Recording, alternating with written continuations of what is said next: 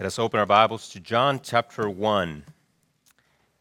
This morning we're considering verses 6, 7, and 8.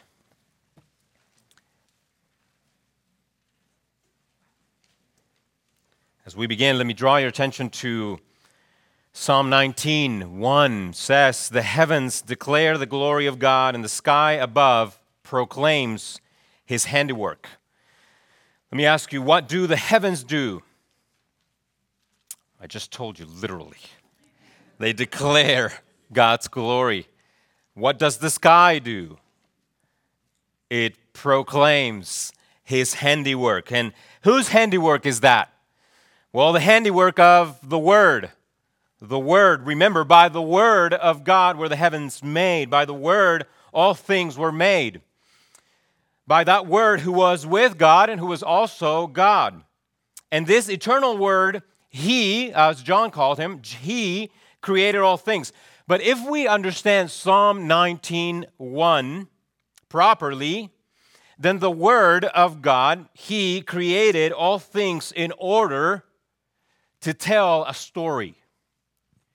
In order to tell a story. Creation is a story materialized. It is a story materialized.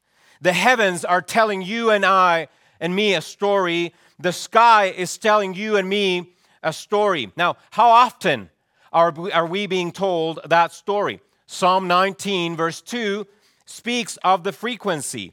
Day to day pours out speech, and night to night reveals knowledge. In other words, creation is constantly telling us a story. Creation is a witness. Creation is a witness. Amazingly, God has embedded in creation itself the beauty of witnessing. Creation doesn't speak. Nevertheless, it is always pouring out a powerful witness. Why do I mention this? I mention this because I want us to think about one particular witness who stands in the heavens above. It is a very interesting witness, one that has not been graced with astounding beauty in and of itself, and yet occasionally at least captures our attention, especially when the words full or blood are attached to it. Can you guess my riddle? I'm thinking about the moon. The moon. I love the moon. Do you love the moon? you can be honest. Ah, I haven't thought about the moon. But I love the moon because, like the rest of creation, it also tells a story. It tells a story. That's why the Word created the moon, right? To tell us something. The moon, if you think about it objectively, and I have nothing against the moon, huh? but it is not really that attractive.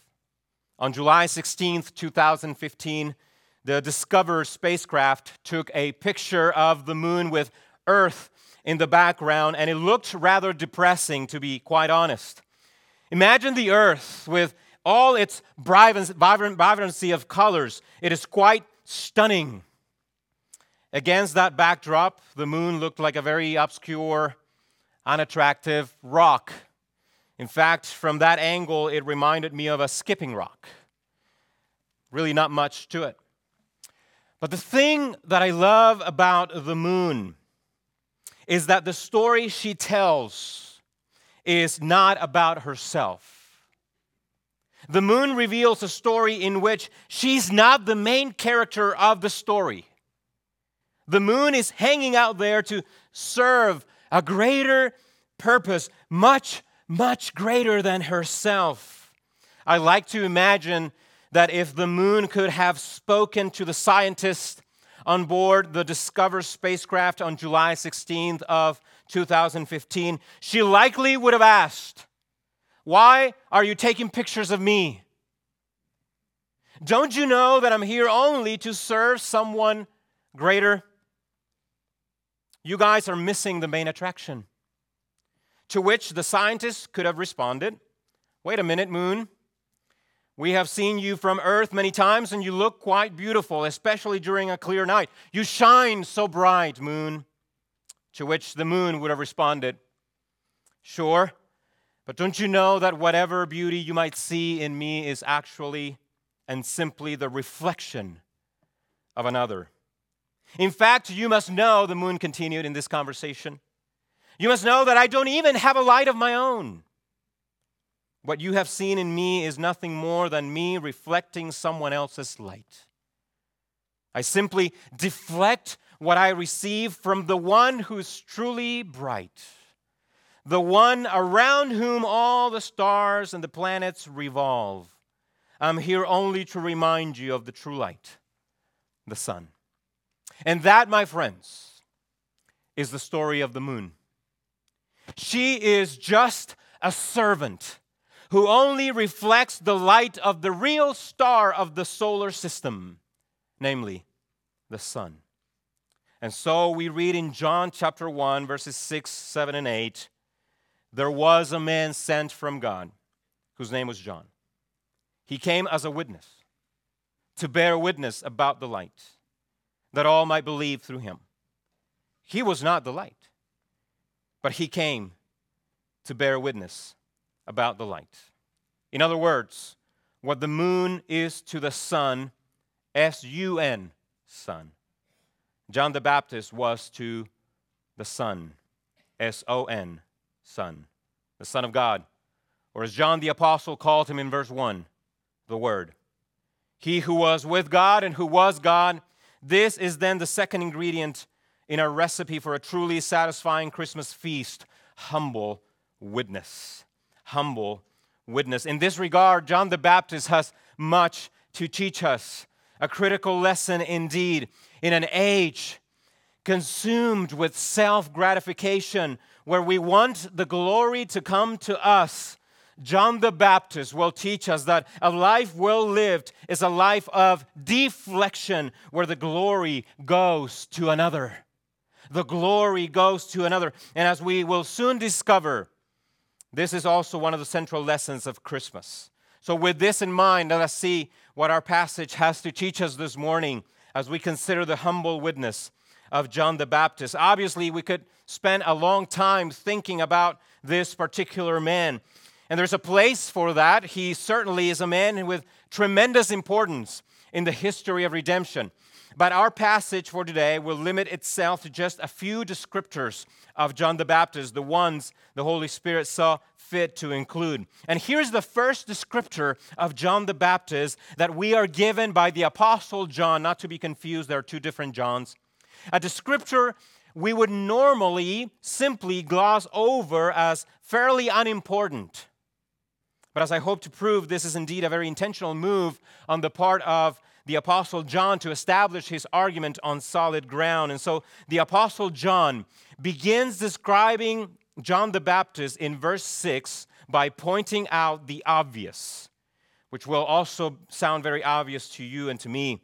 And this is the nature of John the Baptist, the nature of John the Baptist. Consider how the, the verse starts in verse 6. There was a what? A man. There was a man.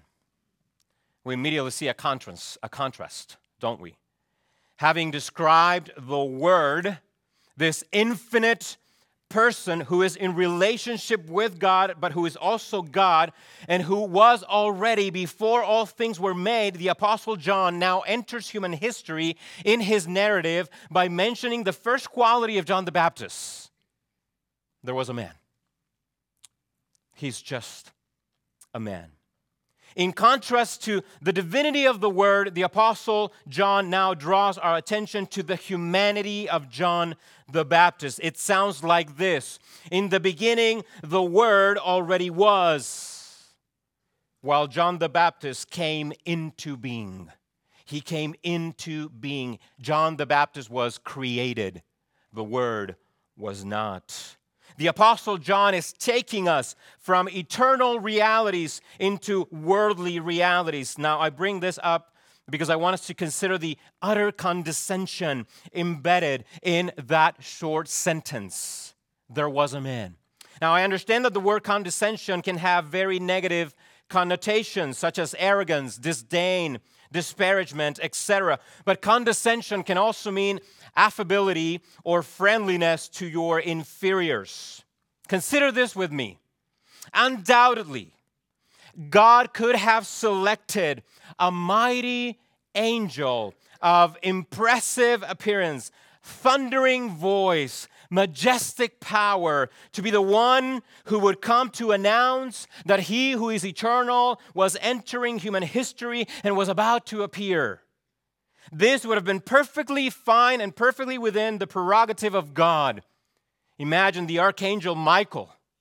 Oh, he could have he could have come as the forerunner of the eternal word who was coming into the world.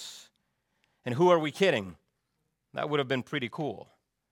Imagine seeing a mighty archangel, the one who is in charge of all the heavenly armies, making an appearance in first century Israel to announce the coming of the eternal word.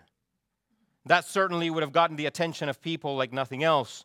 And yet, verse 6 almost abruptly says simply, There was a man with a pretty average name John. John, nothing against you, brother. Why does this matter? Well, it matters for at least two reasons. First, the Apostle John, the man who wrote these words, is arguing that God, the one who exists in eternity, the Word by whom all things were made and who stands outside of creation, created humanity in a very special way. God God loves humanity.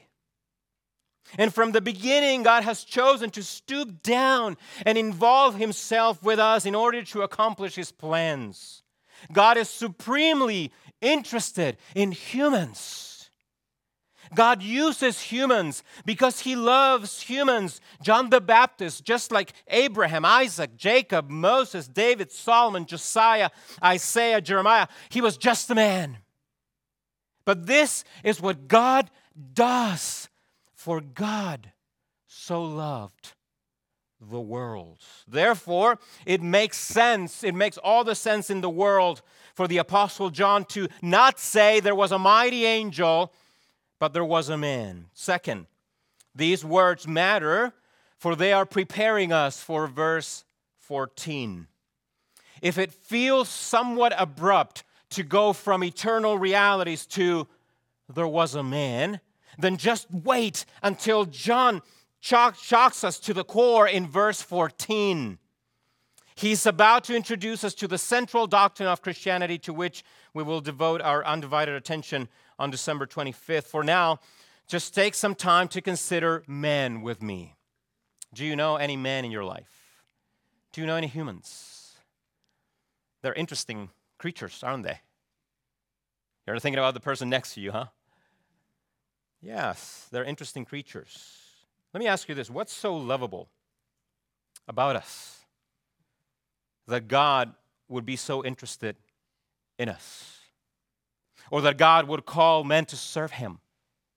Do you realize that there could be an angel right now preaching to you? But it's me. Just me preaching to you. There could be an angel to grab your attention, to call you, and yet he calls me. Why? Why would God set apart men to relate to him? Let me give you a hint, which also relates to verse 14. This is all leading up to verse 14. And as we know from the book of Genesis, chapter 1, verse 26, God created us in a very special way, right? How did He create us? Well, He made man in His own image, after His own likeness. Don't miss this. We were made in God's image and likeness, which is something no other created being can say, only humans. But then in Genesis chapter 3, something happened to that image.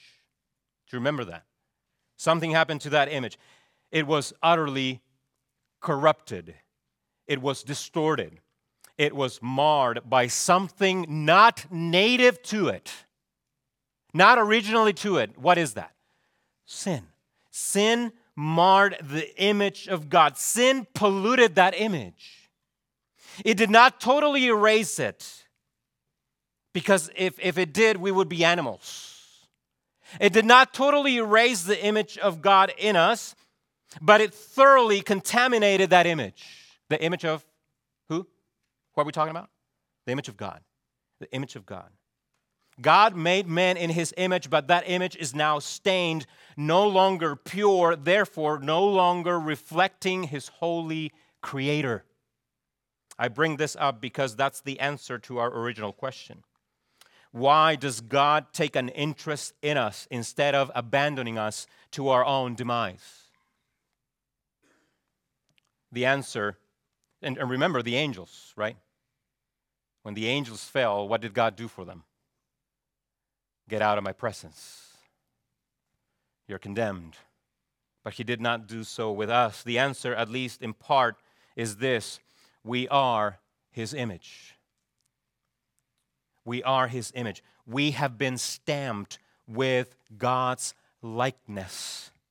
Man was made to reflect God. Obviously, God does not despise his own image. God loves his own image.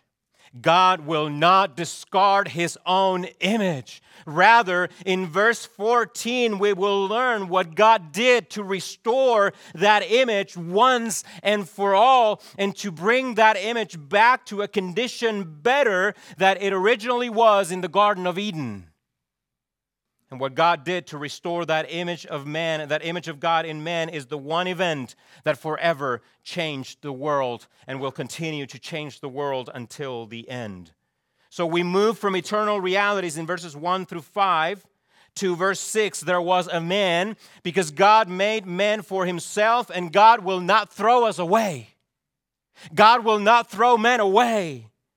So, having considered his nature, the Apostle John now offers us the explanation of John the Baptist. In other words, now we're dealing with the question why John the Baptist? So here's the explanation of John the Baptist. The second half of verse 6 there was a man sent from God. I really, really love how the Apostle John writes this. He almost casually says, There was a man sent from God whose name was John. But this somewhat casual statement is, is packed with importance. The statement of verse 6 marks the end of an era. The statement of verse 6 there was a man who came from God or sent from God whose name was John. That statement marks the end of an era, an era of silence. What type of silence? The worst kind. I'm speaking of divine silence. The last Old Testament prophet to speak a word from God to the people of God was Malachi. Please turn in your Bibles to the last book in the Old Testament, the last prophet in the Old Testament, Malachi. I am not saying that Malachi was the last Old Testament book written, but that Malachi was the last prophet to come to Israel with a direct word from the Lord. After Malachi, God did not address the people of Israel again for over 400 years, close to 450 years to be more precise. For four and a half centuries, there was a famine in the land of Israel, a famine of the Word of God. Revelation through prophets stopped with Malachi. And this intertestamental period, meaning the time between the Old and the New Testament, saw many developments, both politically, socially, religiously, linguistically, economically, etc., etc. Many empires arose and many empires fell during this time. Alexander the Great had conquered most of the known world, and Greek culture and language spread throughout the entire world. But the Greeks were subsequently defeated by the Romans, who became the foremost political and military power. This time between the Old and the New Testaments is also the time in which several religious sects developed such as the Pharisees, the Sadducees, the Zealots. In many ways, these religious groups had departed from true Old Testament interpretation and they developed their own man made traditions, so much so that when the Messiah actually appeared, they did not even recognize him. But this is all happening in this time between the Old and the New Testament, between Malachi, the last prophet, and this new development. Now, please follow along as I read Malachi chapter 4, verse 5. Malachi chapter 4, verse 5. I want you to see something incredibly important. Right before this 450 year period of silence, confusion, and corruption started, Malachi spoke these words from God to Israel. Consider the first half of verse 5. Behold, I will send you Elijah the prophet. What does that have to do with John the Baptist? Simply put, John the Baptist is the fulfillment of Malachi's prophecy concerning Elijah. Both in Matthew chapter 11, verse 14, and in Matthew 17, verse 12, Jesus spoke as John the Baptist as being the Elijah who was prophesied by Malachi. In other words, John the Baptist came in the spirit of Elijah, as Luke chapter 1, verse 17 makes very clear. Therefore, Malachi's prophecy was not literal, but typological. Elijah did come, but not literally. Rather, he came represented in the ministry of John the Baptist. And who sent him? God. What God spoke through Malachi, he fulfilled in John the Baptist. Therefore, John the Baptist came into the scene to break the 450 year long silence from God and to end this intertestamental period. But with his appearing, the appearing of John the Baptist, something else was coming. Read with me Malachi 4 5 again, once again, and notice the second half. Behold, I will send you Elijah the prophet before what? Before the great and awesome day of the Lord comes. Wow. What an important time this is. If John the Baptist is the fulfillment of the coming of Elijah, then John the Baptist came right before what? Right before the great and awesome day of the Lord. In fact, go back one chapter in Malachi, chapter 3, and read with me verse 1. Malachi 3 1. This is, remember, we're talking about the last prophecies given to Israel. This is starting a 450 year period of silence, and this is the last words that God spoke to his people. Malachi 3:1 Behold, I send my messenger. Whose messenger? Who's speaking? It's God through Malachi, right? God through Malachi. So God is saying, Behold, I send my messenger, and he will prepare the way before me. And the Lord whom you seek will suddenly come to his temple. And the messenger of the covenant in whom you delight, behold, he is coming, says the Lord of hosts. Now we know this messenger was Elijah. And we also know that this was fulfilled in John the Baptist, who came in the spirit of Elijah. Moreover, we know that the Baptist, John the Baptist, appeared to prepare the way of the Lord. But did you notice the language? In Malachi chapter 3, verse 1, it is the Lord Himself speaking, and He says, God Himself says, I send my messenger who will prepare the way before me. Who's speaking? Once again, it is God speaking. In other words, before I come down, says God, my messenger will show up. When you see him, this Elijah figure, know that I'm very close. And the messenger did show up there was a man sent from God whose name was John. Here he is, the promised Elijah finally appeared. And for the first time in over four centuries, the divine silence was broken. So now we know the explanation of John the Baptist. He showed up because God sent him to fulfill the prophecy concerning Elijah. And the appearing of the Baptist on the human stage was the sign that something much greater was coming. What was that? Well, the awesome day of the Lord. John the Baptist appeared right before the awesome day of the Lord, a day which verse 14 will unpack to, for us. Now, before we move on, just consider how God seems to like the 400 year mark to do great things. Have you thought about that? After 400 plus years of slavery, God sent Moses and led the people of Israel out of Egypt into the promised land. Likewise, after 400 plus years of silence, God sent John the Baptist and broke his silence. But more importantly, John the Baptist came to announce that a new and much better Exodus was coming. Was coming. God's true deliverance was on its way. And that's the explanation of John the Baptist. Now consider with me the follow up question. We know God sent John the Baptist into history as a prophetic fulfillment and to break the 450 years silence. But now the question is to do what specifically? The answer is given to us in verse 7, which is the calling of John the Baptist. The calling of John the Baptist. Verse 7 He came as a witness to bear witness about the light, that all might believe through him.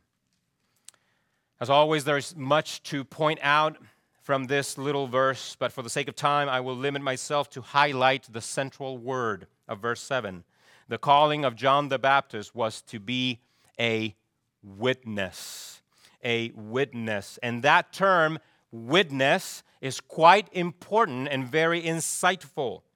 The term witness is a court term with deep legal connotations.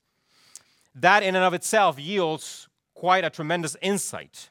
Why would the Apostle John use that legal term witness to describe the ministry of John the Baptist? Well, here's the answer. Why did he come as a witness? Why would he use that legal term? Because of the nature of life in this world which can be summed up in one word.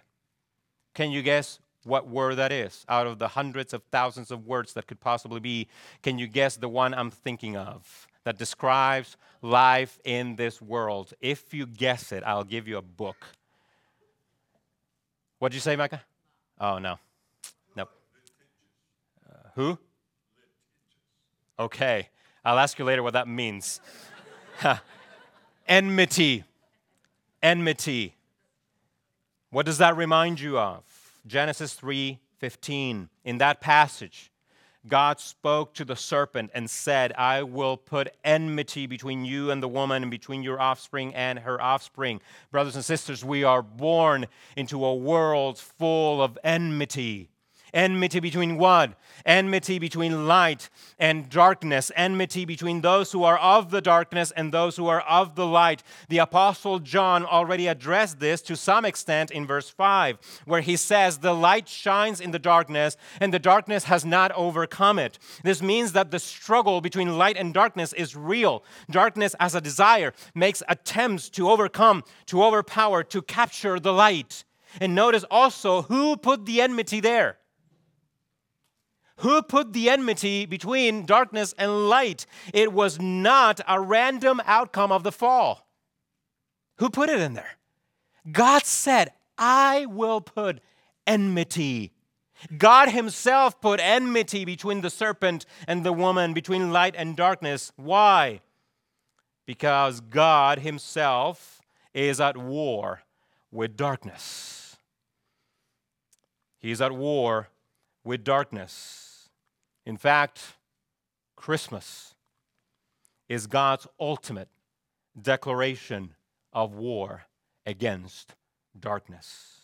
John the Baptist was sent to be a witness in the sense that he came to speak on behalf of the light. Thus, he entered into this violent confrontation with darkness. The summary uh, of the content of John's witness is given to us in verse 15. John spoke a message concerning the light, but the implications of being a witness to the light or about the light were massive. As most of you, you know, John the Baptist did not have a very pretty, pretty death. He was beheaded. He was beheaded. His head was cut off, in case you don't know what beheaded means. I want to make sure you get the message. His head was separated from his body with a sword. Why? Well, he was beheaded because he spoke on behalf of what? The light. That's what he did. He spoke on behalf of the light to a ruler, to Herod the Tetrarch. And he confronted sinful behavior. He confronted because he spoke on behalf of the light. He came to be a witness of the light.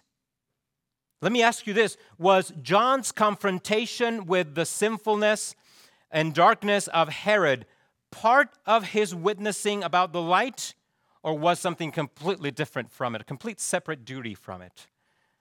No, he, it has everything to do with it. Witnessing about the light means you are entering a violent conflict. Violent conflict. The enmity of Genesis 3:15. Herod and those around him were living as though there was no light to be seen. They had embraced the darkness, but John the Baptist came with a different message. The light is coming into the world, John the Baptist said, so you better repent, Herod. You're not free to do whatever you want, to live your life however you want. Why? Because there's light. And you know what the job of the light is? Is to expose darkness.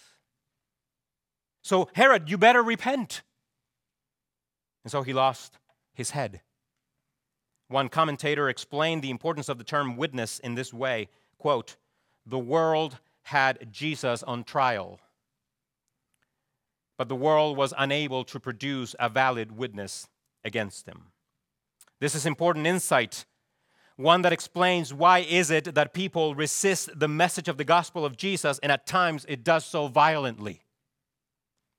John the Baptist was sent into the world to be a witness because the world loves darkness and puts the light on trial. Christmas might have seemed to be a silent night where all was calm and all was bright. But the ministry of John the Baptist as a witness reveals that Christmas, the coming of the eternal word into the world, was a confrontation with darkness. It was the supreme declaration of war against the kingdom of Satan. But with John's witnessing also came another aspect of his ministry, one that expresses his true humility. And here's the final one the denial of John the Baptist. The denial of John the Baptist. Verse 8 He was not the light, but came to bear witness about the light. Finally, a good kind of denial. It is somewhat unfortunate that when we think of famous denials in the Bible, our minds almost always go to the mother of all denials, poor Peter. He's the man who denied Christ. And I guess we should remember that denial, for we have much to learn from it. But what about the beauty of the denial of John the Baptist? I am not the light, he said. I am not the light. I'm here simply to be a witness about the light. Unlike Peter's denial, the Baptist's denial is the best kind of denial. It is the kind with which the moon would wholeheartedly agree. If you were to ask the moon, Are you the center of the solar system? she would immediately reply, Not even close. Likewise, on several occasions, John the Baptist was asked, Are you the Messiah?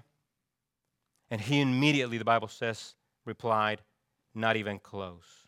Now, there are a few reasons why John the Apostle included verse 8 in his introduction to the gospel. There are many reasons we can talk about. One such reason could be that there was indeed a type of sect that had developed in which John the Baptist was seen and followed almost as a Messiah like figure. There is some evidence of that, especially in the book of Acts. if that's the case, then John the Apostle had an apologetic reason or desire to correct that notion, that mistake among the Jewish community, that he was indeed not the Messiah. And that could be a legitimate reason why he included verse 8. Ultimately, however, I believe the Apostle John had one main objective for inserting verse 8, and it is the universal reason, not limited to John the Baptist only. And what is that reason? Man exists for the glory of Christ. Man exists for the glory of Christ. Just like the moon exists to diffuse the light of the sun, man exists to diffuse the light of the Son of God. That's why we are here.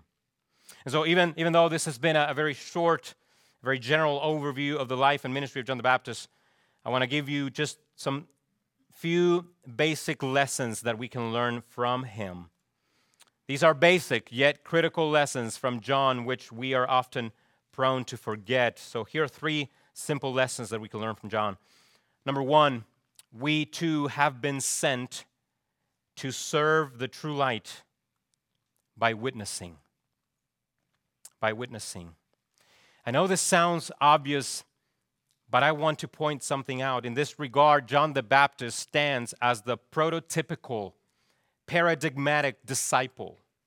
Or we could think of John the Baptist in this way essentially, he is the pioneer disciple, the one who led the way for all the disciples who came after him. He is the one who set the pattern for the rest of us to follow.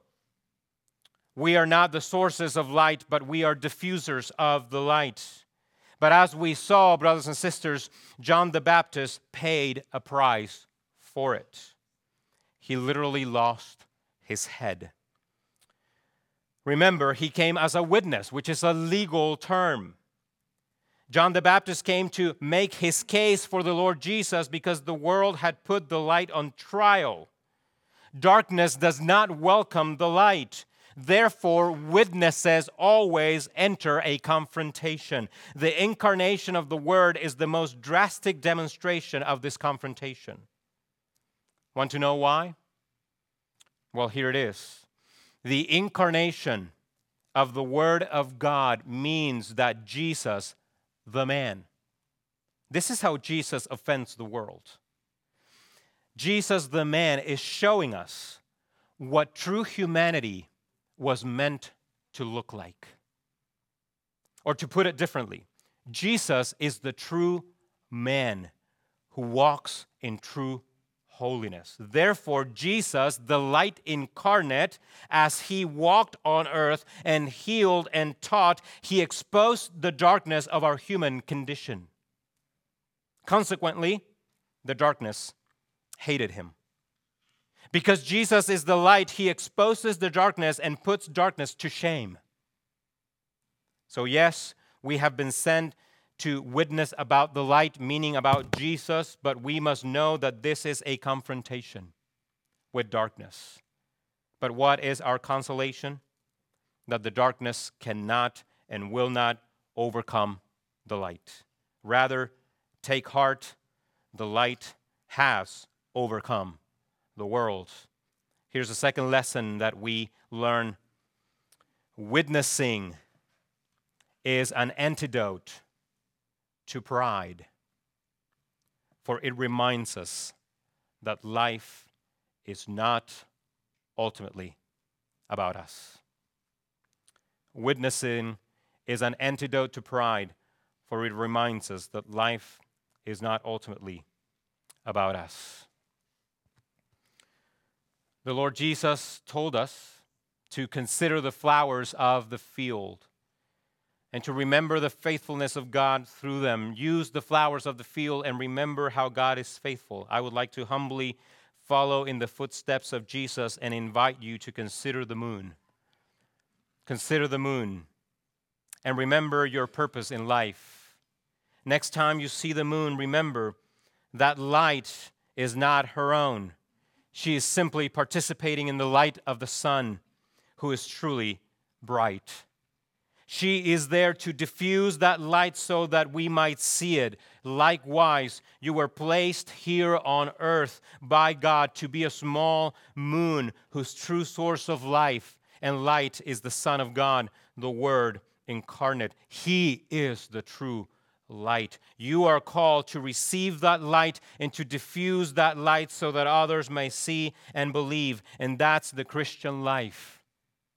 It is about asking, what does it look like to diffuse the light of Jesus as a husband, as a wife, as a son, as a daughter, as a worker, as a citizen, as a student, as a mother, or as a father? What does it look like to, cons- to diffuse the light of Jesus, to deflect the life of Jesus so that others might see it? So consider, my friends, consider the moon. And number three, Christmas is the greatest and ultimate story of humble witness. Let's finish together by opening our Bibles to the book of Philippians, chapter 2. And we will finish here. Philippians chapter 2. And I want us to read together just a few verses, three verses, 5 through 8. As we think of the humility of John the Baptist, let us end with ultimate humility as we consider Philippians chapter 2, verses 5 through 8. Here is the call of Christmas. Here, here is the ultimate call of Christmas. The invitation of Christmas begins in verse 5 of Philippians 2 Have this mind among yourselves. Here's the ultimate invitation of Christmas have this mind among yourselves, which is yours in Christ Jesus, who, though he was in the form of God, did not count equality with God a thing to be grasped, but emptied himself by taking the form of a servant, being born in the likeness of men.